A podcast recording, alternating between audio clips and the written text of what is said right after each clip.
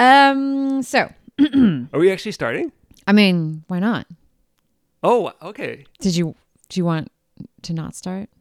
I was thinking we would just talk for a while. You're like, whatever. Yeah. You know, it, it, it's been recording for like an hour now. I haven't even been here an hour. I started recording like the minute I got up this morning. So then you just hear the cat. Yeah, it's probably better content. Just the cat yowling. Yeah. yeah.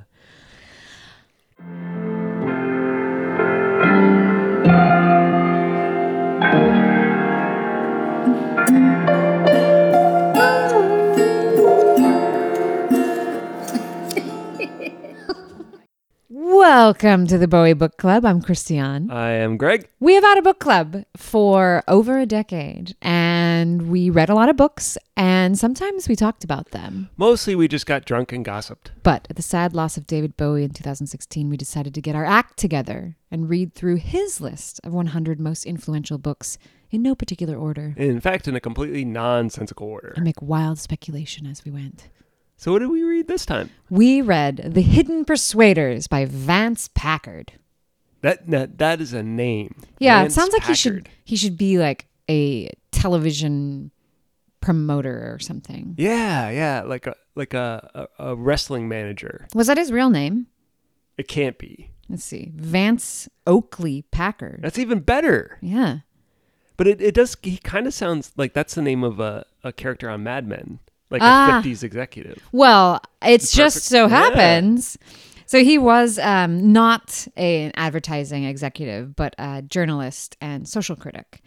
Um, and apparently he wanted to write this uh, book, the concept for this book. He wanted to write um, an article.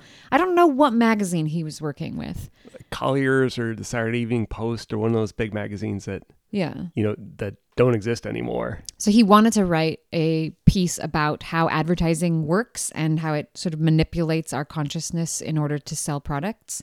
And the uh, editors of the magazine said, uh, you know that like advertising we, pays for this magazine. We're kind of an ad-based business. So no, so, you can't publish that article. So do your talk and walk, in Vance. Yeah.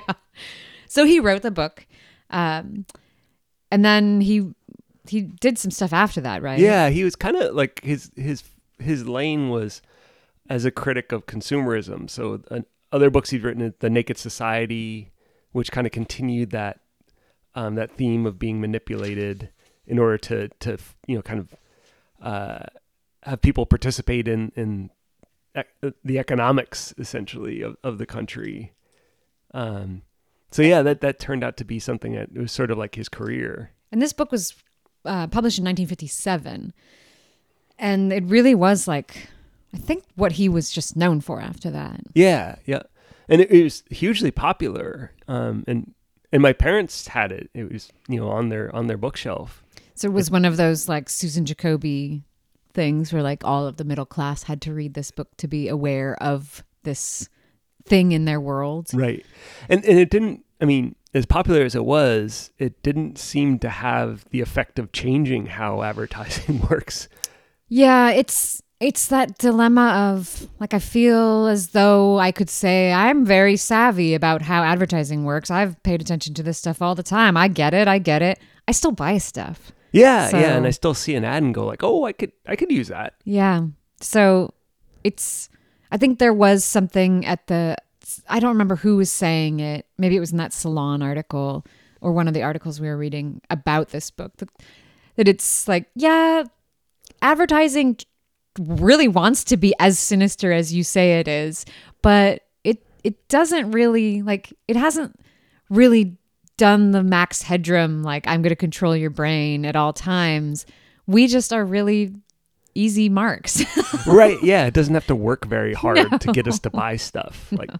it's, and, and especially because it's kind of maybe where it's most sinister is is in the effect uh, on on kids, you know, because mm. like I think we were both exposed to ads from, you know, as soon as we could perceive them.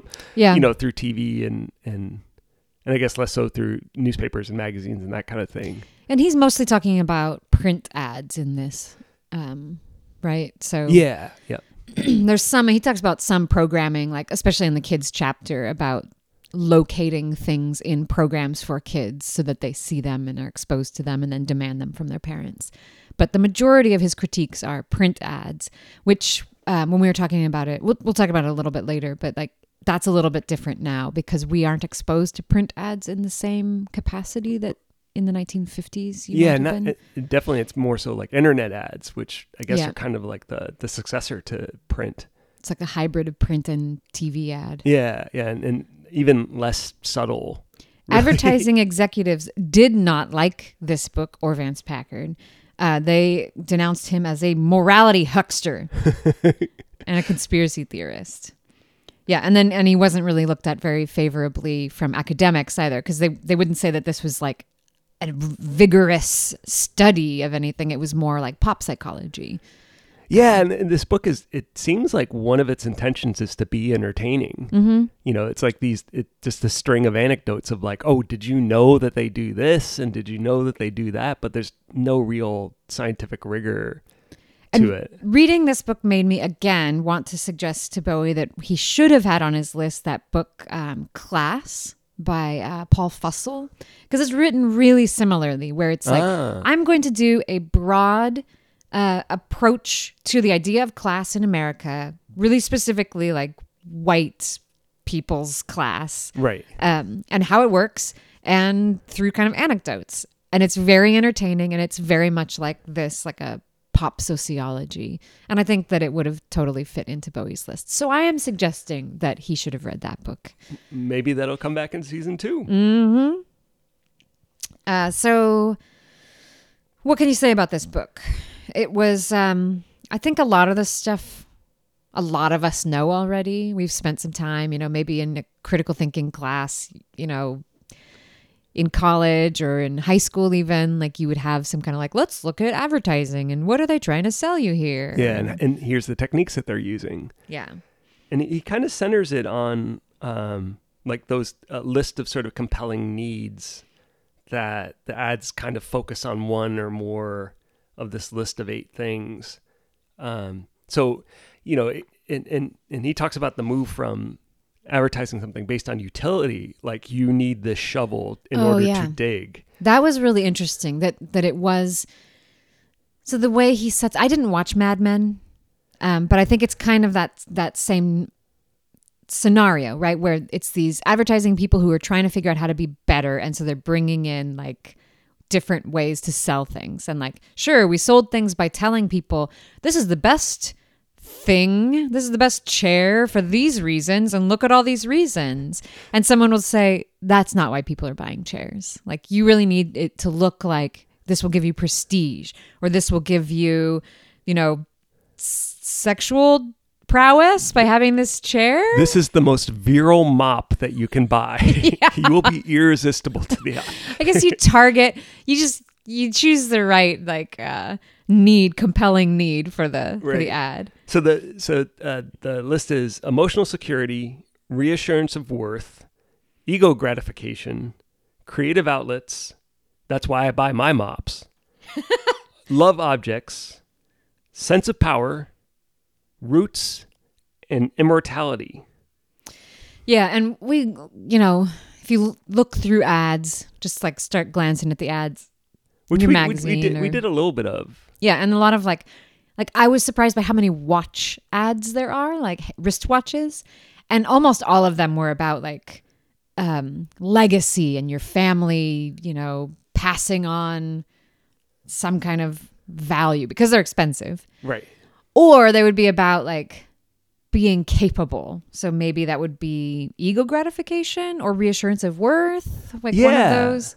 Where you, because it's not about creative outlets, it's not necessarily about love objects, because it's, you know, people aren't like, ooh, look at your wrist. what, well, what a watch. It, it could be like, ooh, that guy's got expendable income. Oh, I guess. But that seems more of a reassurance of worth or ego gratification than yeah. love. Like, I mean, you could say that chasing money is love, but I don't know if that's yeah. really what that guy thinks he's getting. And well, you know, I I um, when when I used to smoke, I did it as a creative outlet, or so I thought, that it was essential to any creative outlet that you were smoking while you were doing it. Oh, there was a lot about smoking in this book. It was a really interesting time because it was when the first cancer scare had hit and cigarettes were like, uh-oh. Oh, we got to scramble to figure out. Yeah.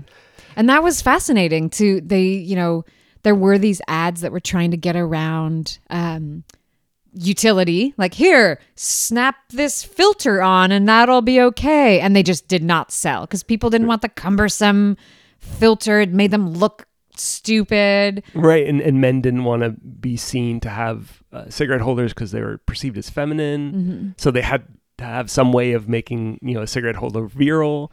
And and a lot of people tied cigarette holders to Roosevelt, who they hated. Mm. So, so you know, they had to work around all these different things to keep people smoking and keep spending money on cigarettes. And then if they're like, hey, let's like, let's just make it like obvious. This is, you're smoking because you are dangerous. You are a risk taker. You are devil may care. You like. You're going to drive your motorcycle over Chickasaw Creek or whatever.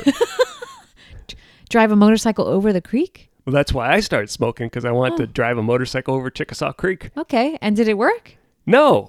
Oh, all right. Yeah. I just developed a terrible cough, cough and lost my sense of smell and taste for several years. Oh, well, there you go. Didn't work. Nope. Not effective at all. Yeah. I think the car ads and the, and the cigarette ads were a lot of his case studies in this. Like, which cars make you more appealing? Which cars make you look like you're wealthy? Which cars make you look like you have, you know, you're a speed demon and you brave and whatever? Yeah, and, and kind of, uh, and, and this has become even, you know, more fragmented and more specific, is like the association of particular brands or, or makes of cars with particular types of people, mm-hmm. like intellectuals drive DeSotos or, or whatever, or like, you know, bankers drive Packards because they're reliable and, and they have a certain shape. So it's like, keep making them in this style so that you can keep selling them to the bankers, mm-hmm. and, and, and getting people, you know, the, the, the idea of planned obsolescence came in, of like, we got to get people to buy cars every three years because otherwise they'll drive it for thirty years and we only get one sale every three decades. We're not going to stay in business that way. Yeah, this, the study of how psychology, how depth psychology began began to like be used really regularly in um, advertising was fascinating, especially because, so like with the cars, pe- they, they, they came down to finally, people don't actually know what they want. So they can tell you, yeah, I want, you know, I, I have to commute and, and I have to park. And so I want something that's easy to handle and, you know, small to like park more easily. And then those cars did not sell. And it was because people had a perception of themselves in a car like that versus a perception of themselves in a large car that was very fam- tail fins. Yeah, flamboyant or fast or something. And so they started realizing, we can't rely on people to tell us what we want, w- what they want. We have to tell them what they want. Right, right. And and that was the flip from, mm-hmm. oh, we'll give the people what they want. Instead, we'll we'll we'll design needs for them to to kind of fall into. Yeah. And and that's what he was describing. And that and he took it, you know, all the way to like to and this was, you know, at the time was, I think Nixon was running or was vice president at, at the time and, and ran his first um, this political was, campaign. Yeah, and this was like the beginning of, didn't they talk, we did we talk about this in the Susan Jacoby book? Or was that, because I was reading um, These Truths, the Jill Lepore book at the yeah, same time. Yeah, yeah. So maybe it was in the Jill Lepore book, but it was like the first time politics like went online, went on the television, yeah, you know, in yeah. this in this advertising sort of way. And and she wrote a, a book that I can't think of the name of now, um, that went into more depth about the Datamatics company that did a Jill lot Lepore of... Jill Lepore did. Yeah. Yeah. Yep, mm-hmm. yep. That was kind of a book that came out just after These Truths. I went into detail about how, you know, kind of big data was used for the first time in cam- in political campaigns. And then to just like slant it to, you know, what what we think you should want. Right. I found this really uh, short film. It's like a thirty minute film called um, Nothing Exists Until You Sell It. And it's kind of about the hidden persuaders. It's about um, just advertises, like use of depth psychology in advertising. And when they're talking about the politician chapter, which you were mentioning, like it's that depth psychology wasn't only used to sell cigarettes and cars, but also politicians. Um, they show all these clips from Ronald Reagan's ad campaigns, and that it was like creating a image of like a family man who's looking after your interests and who's just like homey like you. And And then it, it doesn't have to have any policy stuff. It doesn't have to have anything right, except right. an image of the person. And you want to buy into that image. And, and it's better not to talk about any kind of policy. Yeah. Because that just gets confusing. And people are like, I don't want to know what's under the hood. Well, you know, some cars, all you talk about is what's under the hood. But with like politicians and most people buying cars or cigarettes, like don't talk about how much tar is in how, there. How am I going to feel when I'm yeah. using this thing? And how am I going to look yeah, when I yep, am? Yep. How am I going to be perceived? Yeah. So were you convinced? I bought five more copies of this book and I'm going to throw them all out in a year and buy five more. So yeah, it, it definitely persuaded me for sure.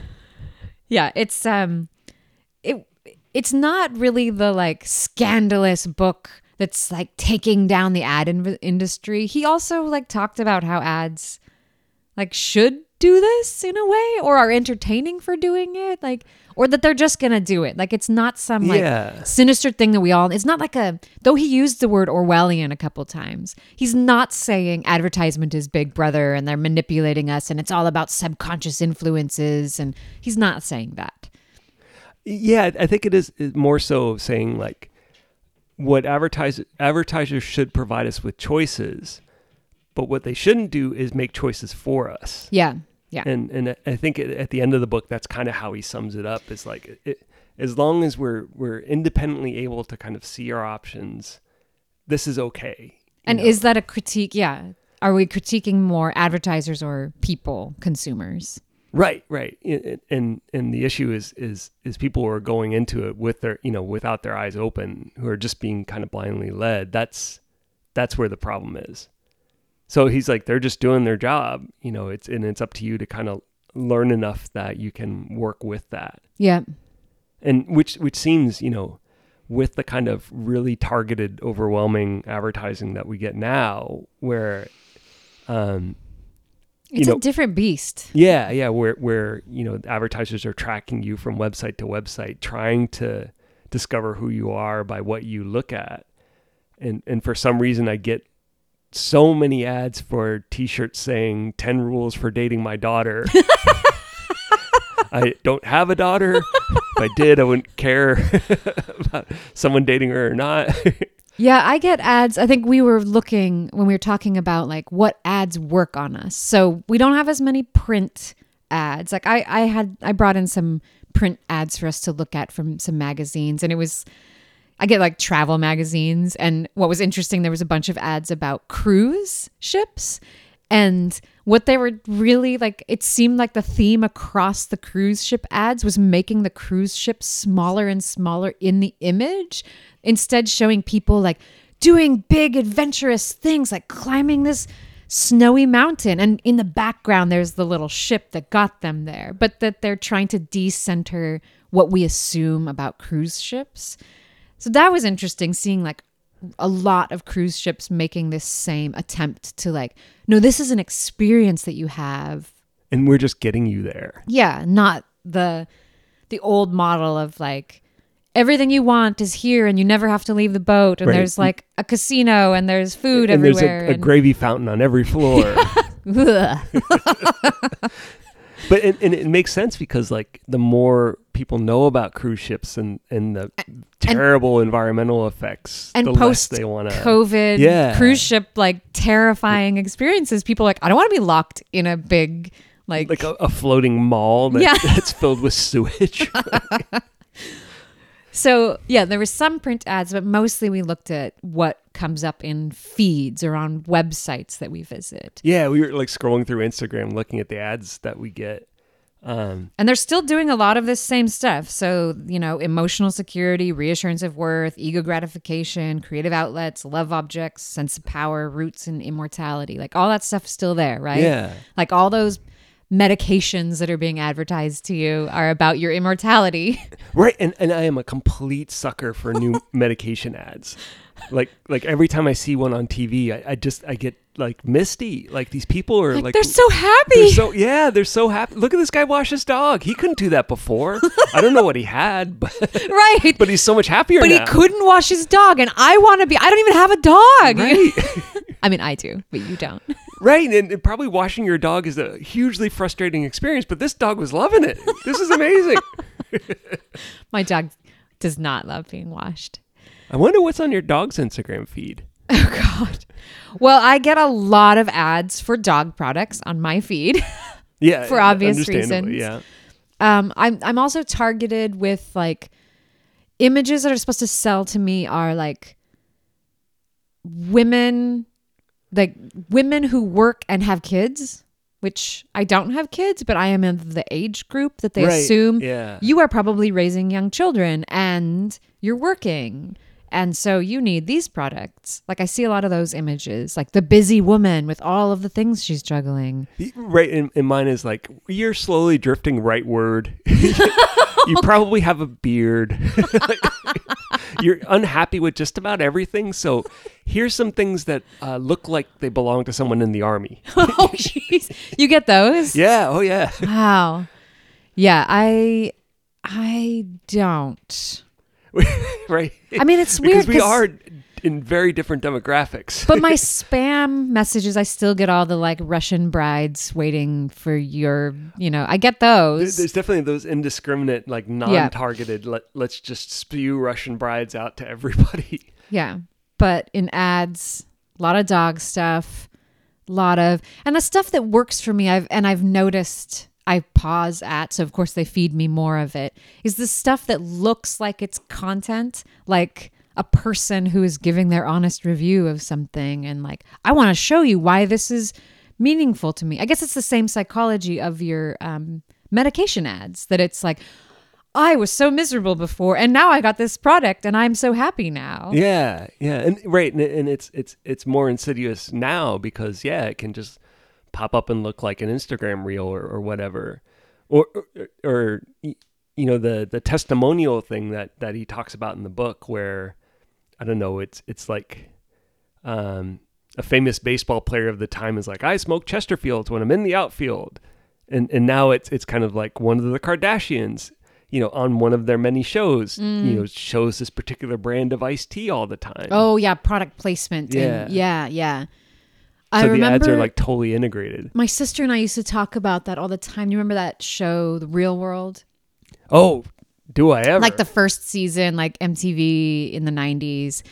And they would blur out products in the show. So like they would be sitting with, you know, cans of whatever they're drinking. And it would be blurs because they weren't promoting products. Oh, right. Or they didn't have a deal with the company to yeah. promote. Yeah. Yeah. And... and in the uh, watching thirty Rock, they had a very, you know, like clear promotional deal with Apple. So all the computers were, were Macs. And, it, it, you know, it said at the end, sponsored by Apple. Right. So then you start, like they realized, hey, we can actually like place our things yeah, in here. Yeah. And, but then it's all, yeah, brand affiliations. Like we don't want our things to show up in those programs. We want our things to show up in these programs. And I mean, we get it in like, we get it everywhere. Yeah. Like, yeah. And and that's why I use Macintosh computers. Because I saw it on thirty Rock. So brand loyal. Oh, yes. Yeah. And th- that's the kind of thing, too, is is like in the in- introduction to the, I think we both read the same edition, but in the in- introduction to it, the, um, not the author, but the person doing the introduction said that, you know, uh, people, Mark Crispin Miller. Yeah. Yep. Uh, he, he was saying that, you know, people buy Macintosh computers. And immediately my first thought was like, but Apple's one of the good ones, which is totally not true. But, but there is that sense of like, that brand is part of me. Huh, you know, that's, that, that's really hard to shaken away. It is something that wasn't really talked about in this list of compelling needs, that there are ways that we choose products now in the attempt to choose a moral uh, company. Right. Yeah. Yeah. And, and, and companies work with that, you know, like suddenly everything is branded as eco-friendly, you know, even though it's the same thing. I mean, maybe or, that's ego gratification or yeah, because yeah. you're saying your, like your sense of worth that you're a good person. Yeah. I am. I find this important and this product finds this important and therefore we are aligned. Right. Right. E- even though, you know, your iPhone is made with, you know, basically slave labor. Yeah. And, and horrible metals that are, you know, mined by hand in Africa. It, it's still like, well, I wouldn't buy an Android phone. Right. Yeah. You're like, why? Yeah. What is the difference? Like, yeah. And how many times, yeah, things are, whether it's the brand of like, there's those of us who are like looking for the environmental or social conscious reason to buy a thing. And then there's people who are buying the status level and like the name and the, they'll put me in a certain class by buying these things. And a lot of them are coming out of the same factories. Right. Yeah, exactly. Yeah. And yeah. And, and you think of how like ridiculous that sort of thinking is, like for like when uh, I found out that Nike bought Converse, I'm like, I'm not going to wear Converse anymore because Nike's a bad company.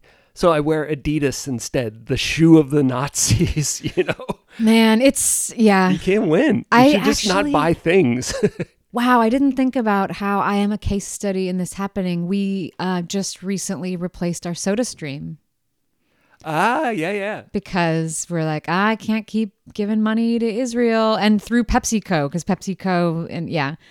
And it's like this, I just I just don't want to like funnel my money in these ways. And so we bought a new product, right? Right. Which, that's made which in probably Michigan. Has its own problems. Right, and, and there's this like, well, it's locally made, or locally, it's not locally, but it's like, it's made in the States. And and I, I told my partner like, okay, but can you can you research to make sure they're not like crazy, like right wing something, cra- like there's some other, there's going to be some other reason right, that I'm going right. to say I can't touch this. So you get into this sort of moral quandary of like whatever step you take, if you're spending money, It's it's doing something bad. And we want to believe that we are responsible consumers. The funny part is we're just consumers. Right. Like we're still making the decisions. From the perspective of advertisers, we're just consumers. Yeah. We're just dollars going somewhere. Yeah.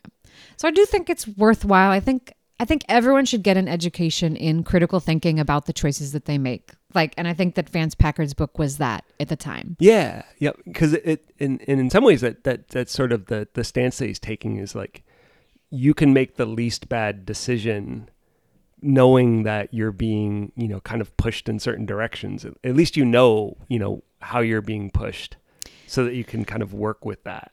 So David Bowie worked for a brief time at an advertising agency. I bet he was really good at it. He hated it. He said he loathed it. So part of the reason why we think this was on his list is, you know, maybe just that education of how to be an aware citizen, but more likely like he was he was all about like making image and making um like looking at depth psychology in these ways would have been valuable to him in the image creation that he had in his own life. But you know, this this probably was around the time when he was working this brief stint in an ad av- ad agency. This was a big seller, so it was part of his life in multiple ways.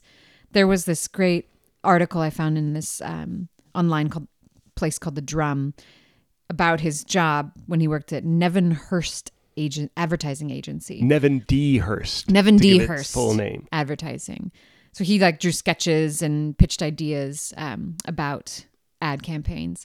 But he, uh, one of his former bandmates, uh, David Hadfield, who was with the Conrads when they were like teenagers. Right.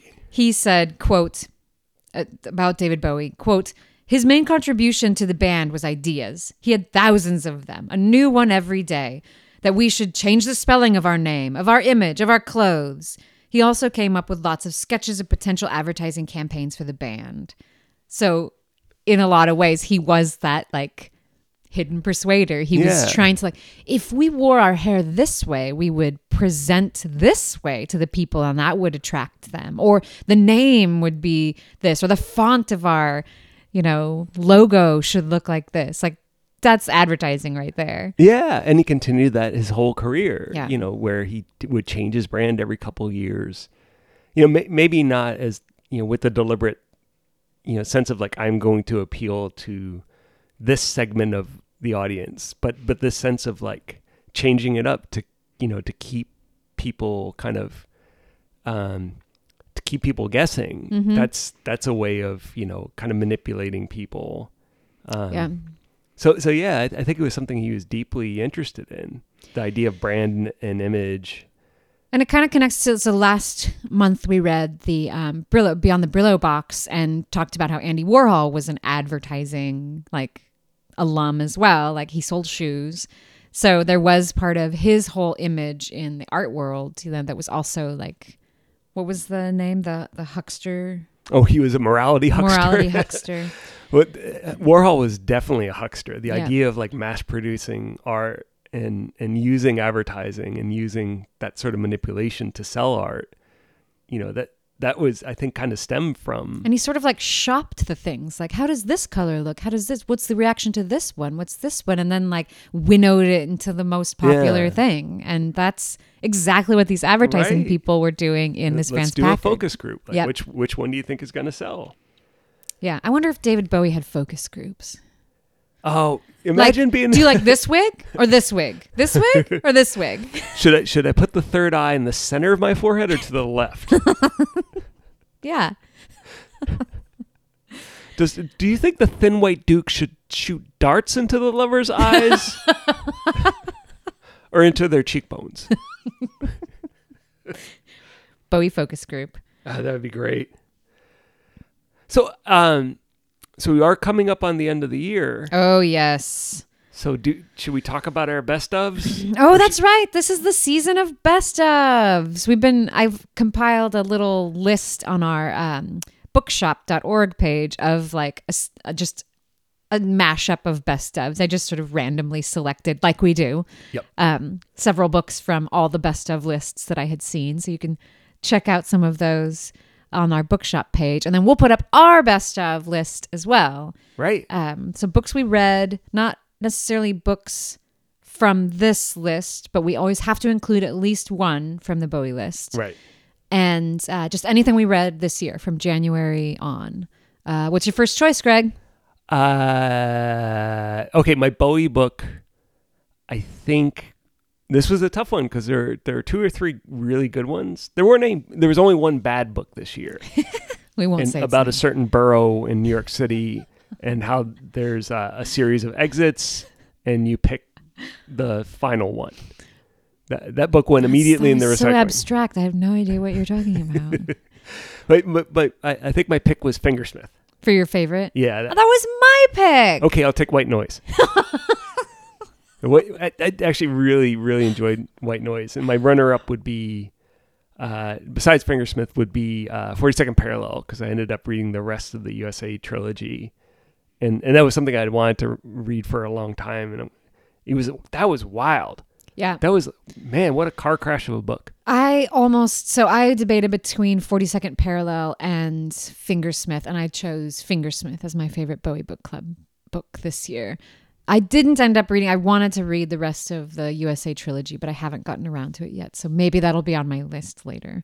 Um, but it's always next year. So my Bowie Book Club pick for the year was Fingersmith, and yours was a split between White Noise and Fingersmith and forty-second Parallel. Uh, yeah, You're a cheater. It's a three-way split. You're a cheater. So what was your what was your first non-Bowie book? So I looked at my little image. I like draw all the books that I read um, in a in a fake bookshelf.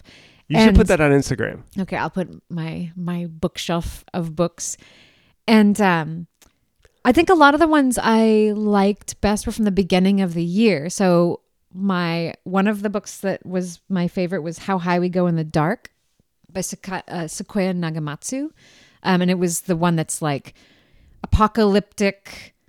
Um, well, some of it was apocalyptic, like the, the spaceship that took off from Earth and is like heading somewhere and the people who are living on it. And then there's this like, this disease that enters the world because they dig up these bodies in the tundra and it, it affects all these kids, and there's like this place where they take kids to when they're gonna die, and they like get to ride roller coasters, and it was like heartbreaking and beautiful. Wow, yeah, yeah. It was such a beautiful. It's sort of short stories, but they're all tied in. So it's a novel, but in these like little vignettes of different people's lives revolving around the same experience.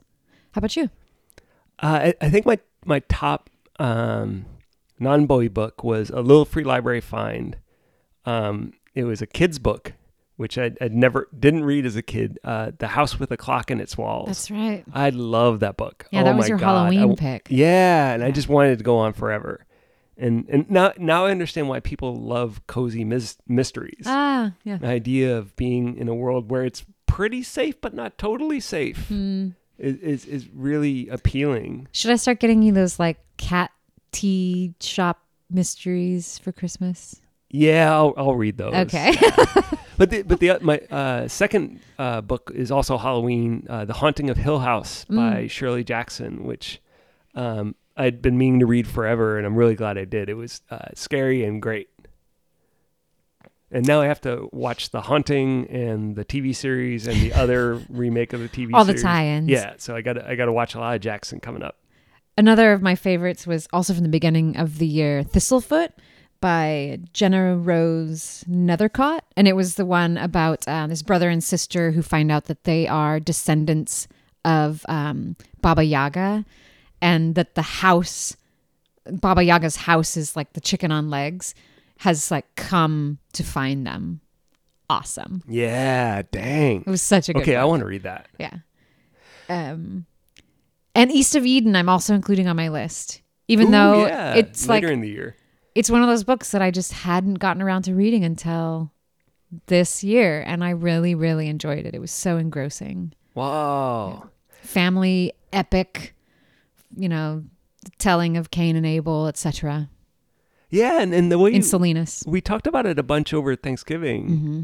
And the I, I just hadn't thought of it, you know, because uh, the movie only is one little slice of it. Yeah. And uh, yeah, it's it, amazing to me how sprawling the book is. Yeah.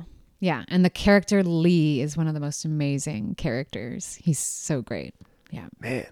So I'm going to switch up my last pick. Oh. I, I was going to choose uh, Dreaming is Delirium, mm-hmm. um, which was a, a book about uh, neurology and sort of how... Um, How by studying people as they're sleeping, we can discover things about mental illness um, because th- the same chemicals govern or, or appear to govern both how we go from sleep to waking and mm. how we go in and out of of different sort of states of, of consciousness. It was fascinating. It, it was a really amazing book.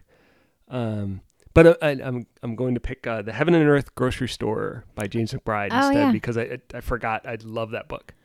Um, I'm looking forward to reading it again. That's how much I liked it. Oh, yeah. Bold, bold. I might, I might start reading again right now. Oh, okay. Okay. Well, episode I'll... over. I'm going to start reading. Okay. Okay. I won't stop you. And I think my last pick will be, um, Small Fires by Rebecca May Johnson. It was a book I, when I was traveling for the trade show season for, um, doing the regional book shows, uh, I was in California at Booksmith, and this bookseller was like, this is my favorite book this year. And I looked at it and I was like, oh, food essays. I don't usually read food essays. Whatever, I'll read it. And I read like half of it that night in the hotel. I couldn't stop reading. It was great. Wow. It's like, it's about food, yes, but it's also about like food writing and feminism and like how they're not in conflict, though people think they are. And food, like making recipes and the comparison to translation, like translating the Iliad and the Odyssey specifically. She talks about who translates different works and how a recipe is a translation. And and there's like a chapter about making a recipe a hundred times and how it changes every time. And yeah, it's such a great book. Wow. Such a great book. I really recommend it. Cool. So what what do you have on, on your shelf right now? Or what do you what are you reading right now? I'm reading Julia by uh, Sandra Newman, the one that's the retelling of nineteen eighty-four from Oh, kind Julia's of a Bowie connection there. Yeah, yeah. It's been really great. I'm going to talk about it probably next time when we meet because um, I'll finish it by then. I'm like almost done with it. But Yeah, I really wish I had had this book to read when we read nineteen eighty-four, because it's yeah. such fascinating connection. Um, and The Sleeping Car Porter by uh, Suzette Mayer. My partner and I just read that one out loud about um, Pullman Porter in Canada. And he is like just sleep deprived and like seeing things, not eating enough. He's trying to save money to go to dentistry school. And just the horrible, hilarious people who are on his train car and how rough it is as like, it's nineteen twenty-nine, I think. So it's Ooh. like a black man in nineteen twenty-nine serving white people on this train car. Yeah. And it was heartbreaking and beautiful. Wow. Yeah. Very good. What are you reading? So I just started uh, Gone uh, Gone to the Wolves by John Ray. Mm-hmm. Um, which, it, at least as far as I can tell, it's about dirtbag metalheads in Florida, dirt and bags. and is really awesome. Like it has that sort of uh, cre- sense of creeping doom, like bad things are going to happen in this book, um, and that's a feeling that I love in books. Um, like uh, w- what's his butt from the Mountain Goats? Why can't I think of his name? John Darnell. John Darnell. Like his books have that sense, like Wolf and White Van. Yeah, I can't like, wait to read that one. Yeah, yeah, yeah. It's it's it, that's a great book, and this has a similar sort of feel. Um, and I guess because it's Christmas, I'm reading another horror book. It's a thing. Yeah. You're supposed to read horror at Christmas. Oh, okay, okay. So I'm doing it right. Yeah. Uh, I'm reading uh, another little free library find um, from the New York Review Press. Uh, The Rim of Morning by William Sloan, which I think that the subtitle is Two Tales of Cosmic Horror. Cosmic Horror. And it's very nineteen twenties right now. Mm. So it's it mostly about uh, two preppy guys going to a football game and then cosmic horror ensuing. I haven't gotten into the cosmic horror part. But he spent a lot of time describing this football game. Maybe that's the cosmic that's horror. That's it. There it is. I'll never think of football the same way. um, and you're reading the Pickwick Papers. Oh yeah, as as always for Christmas. Yep. For, I'll I'll stop when I get to the Christmas scene. They're like, and how many? What? Who had those numbers that was showed like how many glasses of mulled wine or hot toddies were drunk in the entirety of the Pickwick Papers and how many characters there are, and oh, that where was, was that stat? It was uh, from uh, the book I read last month called uh, "Death and Mister Pickwick." Oh, that was which, so which great. Is also great. Yeah. And, but it's about um, people who are obsessed with the Pickwick Papers and the artists, like who? who? Well, the, the fictional characters, okay. I, I believe. Not me. I haven't counted the number of alcoholic beverages in the Pickwick Papers, at least not yet. Okay. So what do what do we got coming up next? Um, I, oops, I shrank this again. Why do I always shrink this? Okay. Darkness at Noon by Arthur Koestler. Is it Koestler? I think that's right. Yeah. Okay. Yep. Yeah. And that's the one that um, we read about it in the Russian history book, The People's R- Tragedy. Right. Right. Yeah. Because I, I think. Uh, the author left Russia just as the revolution was starting to kind of take shape, or, or maybe in the period right after the revolution.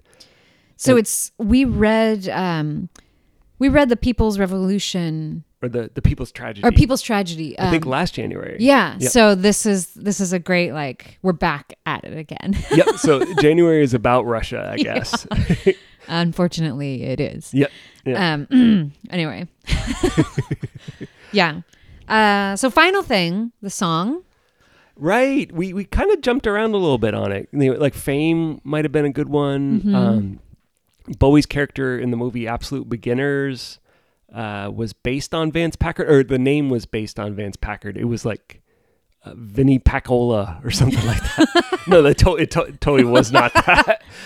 um, but, but it's, you know, that... Uh, The there's initials a, were just V P. Also. Yeah, yeah. And there's a song called "That's Motivation" from the soundtrack that could have fit. Yeah, which totally could have fit. But I, I had never like that. Didn't I? Don't think I know that song at all. I don't really either. You yeah. know, I think the Absolute Beginner soundtrack is, is something I need to spend a little more time with. So we ended up going for The Man Who Sold the World. Which is, come on. Yeah. it's, it's it's it's a shame that we haven't used that song already. Yeah. But I'm, and maybe I, I we were saving fits. it just for this. Yeah, sure. We thought it through. Not that it's yeah. not that the song itself is about like selling advertisement. But it it does kind of, it feels like it fits. Yeah. Like the, just the idea of like yourself and your relationship to the world and and value and the small man on the stairs. What? Yeah. How does that connect? Maybe it was maybe that was Warhol. He was he wasn't that you know, he wasn't a tall guy. Yeah. Uh yeah. So but, so that's what we picked. And and we'll leave any interpretation of it up to you, the listener. Um, please report back to us uh, over our social media feeds. Yep. So find us at the bowie book club dot com as always, uh, where we have links to all the social media feeds and to our bookshop dot org page where we will put up the list of our best books of the year. Yes. And we'll have the next books for next year up there um, next month as well. Um, and so we're on Facebook, Bowie Book Club Podcast, and Instagram, Bowie Book Club. And we will see you in the new year. Yeah. Woo! All right. That's weird. So everyone have a good end of the year doing end of the year things, which yeah. hopefully are Take your vitamin D pills if you're in the Northwest, which, man, it's dark. Because we get, yeah, we get just about an hour of sun every day. Mm. So mm. take advantage of it when you can.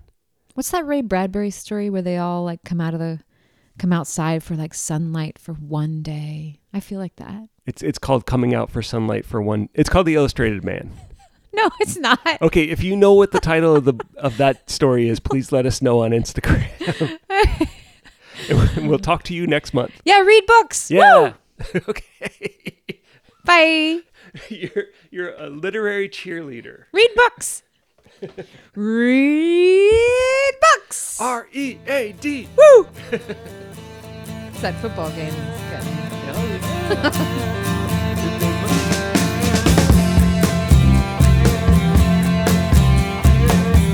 we passed up on the steps. We spoke of was and when. Although I wasn't there, he said I was his friend, which came as some surprise.